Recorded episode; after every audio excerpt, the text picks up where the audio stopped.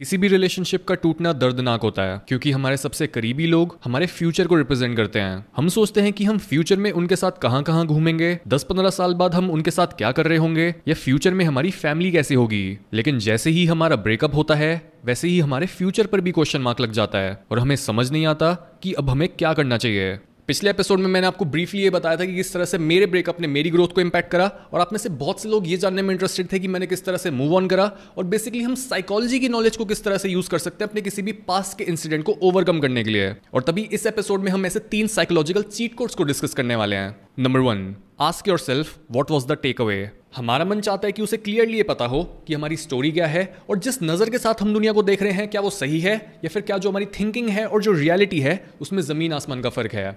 इसी वजह से जब भी आप किसी मुश्किल से गुजरते हो, तब आपका मन आपसे क्वेश्चन करता है कि तेरे को समझ आ गया ना कि तेरे को वो दर्द क्यों मिला था। और आपका मन आपको तब तक अकेला नहीं छोड़ता जब तक आप एग्जैक्टली ये फिगर आउट नहीं कर लेते कि आपके साथ हुआ क्या था। क्योंकि फॉर एग्ज़ाम्पल अगर आप घर आते हो किसी गड्ढे में गिर जाते हो और आप ये क्वेश्चन नहीं करते कि वो गड्ढा कितना बड़ा था, वो एग्जैक्टली exactly कहाँ पर था और आपको वो पहले दिखा क्यों नहीं। तो इस बात के चांसेस बहुत हाई हैं कि आप चलते फिरते फिर उस गड्ढे में गिर जाओगे। बहुत से लोग अपने पास्ट को सालों तक ओवरकम नहीं कर पाते क्योंकि वो सोचते हैं कि हमारी लव स्टोरी तो एकदम परफेक्ट थी। हम इस तरह से मिले, हम दोनों के बीच प्यार हुआ, हम इतनी सारी डेट्स पर गए, इतनी सारी मेमोरीज बनाई और हमने ये भी सोच लिया था कि हमारे बच्चों के नाम क्या होंगे। लेकिन एकदम से हम दोनों के बीच लड़ाइयाँ होने लगी और हम एक दूसरे को बुरा भला बोलने लगे और देखते ही देखते हम अलग हो गए। तो गलती हुई तो हुई कहाँ पर? क्या मैं अच्छा नहीं दिखता? क्या मैं इफेक्टिवली कम्युनिकेट नहीं करता? क्या उसे कोई और इंसान मिल गया है? या फिर क्या हमारा रिलेशनशिप में आना ही एक मिस्टेक था? इस तरह से हम हज़ारों पॉसिबल रीजंस के बारे में सोच लेते हैं। और असली प्रॉब्लम यही है कि वॉट वेंट रॉन्ग वो बंदी गई तो गई, लेकिन इस बात की क्या गारंटी है कि मेरे फ्यूचर रिलेशनशिप्स में भी इस तरह की नेगेटिव सिचुएशंस नहीं उठेंगी? इस प्रॉब्लम को सॉल्व करने के लिए आपको एक बहुत इंपॉर्टेंट एक्सरसाइज करनी है। एक पेन लो, एक पेपर लो और इन क्वेश्चंस के जवाब लिखो। क्वेश्चन नंबर वन वो कौन से रेड फ्लैग्स या वार्निंग साइंस थे जो मैंने बार बार इग्नोर करे? क्वेश्चन नंबर टू मैंने अपनी किन वैल्यूज़ और नीड्स को सेक्रीफाइस करा था इस रिलेशनशिप में। रिलेशनशिप की प्रॉब्लम्स में मेरा कितना हाथ था और मैंने इससे सीखा क्या? क्वेश्चन फोर क्या मैं अपने मन में रिलेशनशिप्स को लेकर एक ही कहानी को चलाए जा रहा हूँ? क्या मैं फ्यूचर में किसी को प्यार करने के लिए रेडी हूँ? क्या मेरे पार्टनर की कोई ऐसी नीड्स थी जिन्हें मैं पूरा नहीं कर पा रहा था? और क्या वो नीड्स एक्चुअल में रिलेशनशिप के लिए ज़रूरी थी? क्वेश्चन सेवन क्या हम दोनों की पर्सनैलिटी और विजन इतने सिमिलर थे कि हम एक दूसरे को समझ पाए? क्या कई ऐसी इनसिक्योरिटीज या अनरिजोल्व इशूज थे जिन्होंने हमारे रिलेशनशिप को इन्फ्लुएंस करा? क्वेश्चन नाइन पाँच ऐसी चीज़ें जो मुझे एक अच्छा पार्टनर बनाती हैं। और लास्टली पाँच ऐसी चीज़ें जो मुझे एक बुरा पार्टनर बनाती हैं। जब आप इन क्वेश्चंस को आंसर करोगे, तब आपको क्लियरली दिख पाएगा कि ओके ये कई मेन रीजन हैं जिनकी वजह से हमारा ब्रेकअप हुआ और आप दर्द में उनके वापस आने का वेट करना बंद कर सकोगे। Number two seek closure closure का मतलब होता है कि अब एक रिलेशनशिप का फाइनल चैप्टर खत्म हो चुका है, आपने अपने दिल की सारी भड़ास निकाल ली है और अब आप फाइनली रेडी हो मूव ऑन करने के लिए। बट इसका मतलब ये नहीं कि आप अपने एक्स के पास जाकर या फिर उन्हें कॉल करके ये बोलो कि उन्होंने आपके साथ कितना बुरा करा या फिर आप कितना गंदा फील कर रहे हो ब्रेकअप होने के बाद। बिकॉज़ हम किसी भी इंसान को ये नहीं रियलाइज़ करा सकते कि उन्होंने हमें कितना अच्छा या फिर कितना बुरा फील करवाया। बिकॉज़ हर इंसान दुनिया को डिफरेंट तरह से देखता और समझता है। बहुत टाइम पहले मैं स्पिरिचुअल टीचर एकाट टोले की एक वीडियो देख रहा था, जिनकी एक फ़ेमस बुक भी है द पावर ऑफ़ नाउ तो उन्होंने एक ऐसी बात बोली जो मेरे को अभी तक याद है। He said we love at our level of consciousness सोचो, एक वन टू टेन का स्केल है, जिसमें हर बढ़ता number higher level of consciousness को रिप्रेजेंट करता है। तो अगर आपके रिलेशनशिप में आप लेवल फाइव पर थे और आपका पार्टनर लेवल फोर पर था तो आप दोनों की अंडरस्टैंडिंग में इतना ज़्यादा गैप है कि आप चाहे उन्हें कितना मर्ज़ी समझा लो, वो बोलेंगे कि आप, उनको समझ ही नहीं आ रहा कि आप बोलना क्या चाह रहे हो। और वो जो आपको प्रॉब्लम आके बताते हैं आप बोलोगे कि ये तो प्रॉब्लम है ही नहीं। आपने अपने लेवल ऑफ़ कॉन्शियसनेस के हिसाब से उन्हें उतना प्यार दिया जितना आप दे सकते थे, और उन्होंने भी उनके लेवल ऑफ़ कॉन्शियसनेस के हिसाब से उतना ही प्यार आपको दिया जितना वो दे सकते थे। इसलिए don't bother calling your ex उनको हर जगह ब्लॉक करो, उनकी हर फ़ोटो को डिलीट करो because it's not about them it's about you now अगर आप अपने दर्द को एक्सप्रेस करने के लिए अपने एक्स से बात नहीं कर सकते तो आपको क्या करना है?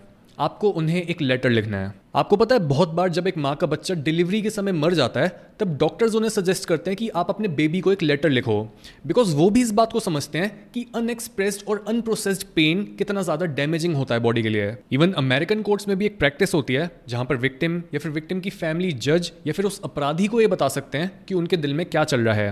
बिकॉज़ अपने इमोशंस को एक्सप्रेस करना बहुत ज़रूरी होता है उन्हें प्रोसेस करने और उन्हें अपने सिस्टम से बाहर निकालने के लिए। इसलिए सोचो कि आप अपने एक्स को एक लेटर लिख रहे हो, उन्हें ये बताते हुए कि आप उन्हें कितना मिस करते हो, आपने उन्हें कितना प्यार करा, उनकी रिलेशनशिप में क्या क्या गलतियाँ थी। आपने क्या रियलाइज़ करा कि आपकी क्या गलतियाँ थी, और शुरू से लेकर एंड तक आपने रिलेशनशिप में क्या क्या एक्सपीरियंस करा। हर वो चीज़ जो आप विश करते हो कि काश आपका पार्टनर या फिर आपका एक्स रियलाइज़ कर पाता, उन सारी चीज़ों को इस लेटर में लिखो। और जब आप अपने मन में चल रही खिचड़ी और अपने सारे उलझे हुए इमोशंस को पेपर पर उतारोगे, तब आप अपने थॉट से डिटैच हो पाओगे और एक एक करके उन्हें सुलझा पाओगे। Number three increase your market value मैंने इतने सारे लोगों को देखा है जो ब्रेकअप के बाद अपने ऊपर ढील छोड़ देते हैं। वो या तो बहुत कम या फिर बहुत ज़्यादा खाना शुरू कर देते हैं। वो टाइम पर सोते नहीं है। फोकस की कमी की वजह से उनके करियर की ग्रोथ धीमी हो जाती है और उनकी ओवरऑल अपीयरेंस भी खराब हो जाती है।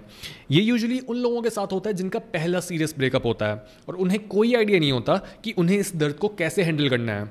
और तभी वो अपने दर्द को कम करने के लिए प्लेजर और कंफर्ट का रास्ता चुनते हैं। लेकिन ऐसा करके आप अपनी सेल्फ इंप्रूवमेंट की जर्नी में कई कदम पीछे चले जाते हो।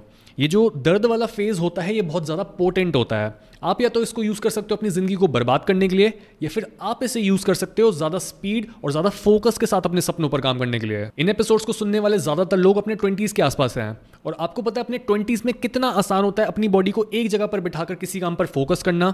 Within a couple of months अपनी बॉडी को टोटली ट्रांसफॉर्म कर लेना। या फिर देखते ही देखते अपनी किस्मत को बदल लेना।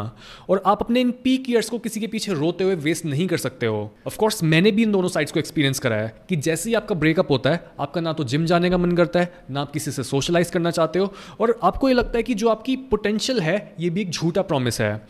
लेकिन जब आपका ब्रेकअप होता है और आप खुद से एक वाइज इंसान की तरह ये पूछते हो कि इस पॉइंट पर मेरे लिए बेस्ट ऑप्शन क्या है बेस्ट मूव क्या है मेरे लिए इस पॉइंट पर, तब आपके अंदर से भी यही आवाज़ आती है ज़्यादा सेक्सी बन, ज़्यादा स्मार्ट बन और ज़्यादा अमीर बन।